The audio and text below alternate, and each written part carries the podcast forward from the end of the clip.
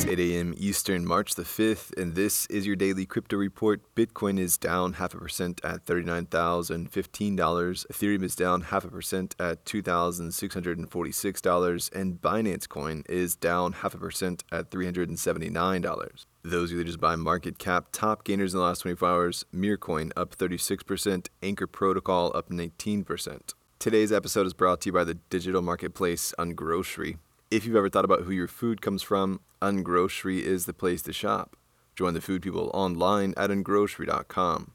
Neobank darling Revolut is banning transfers in Russia and Belarus. It's a move that's reminiscent of bans by a string of others pulling out of the region.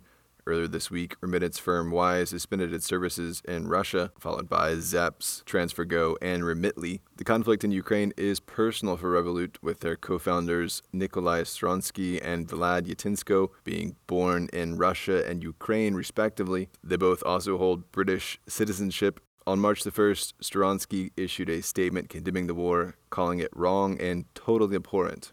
Well, CVS has filed for trademarks on NFTs and health services and virtual and augmented reality. The filing is on a 1B basis, which means there's intent to use. The trademark filing is in place for future use, but doesn't necessarily mean that there are immediate plans. The company apparently wants to offer digital and virtual goods and prescription drugs and health services wherever the people go. Well, Danny Meyer's fast casual chain Shake Shack is reportedly offering customers crypto rewards for purchasing items through Cash App. Purchases made with Cash Card, Cash App's debit card, and via Cash Boost, a rewards program will receive 15% of their purchases back in Bitcoin. The offer runs through mid March. And finally, a Mickey Mantle baseball card NFT is sold for $471,000 in an OpenSea auction. A bidding war in the sale's final hours made it one of the priciest sports NFTs ever sold. This is the first edition of the Topps Timeless series. The Mick collectible is officially licensed by the Major League Baseball Association and sold in cooperation with the Mantle Estate.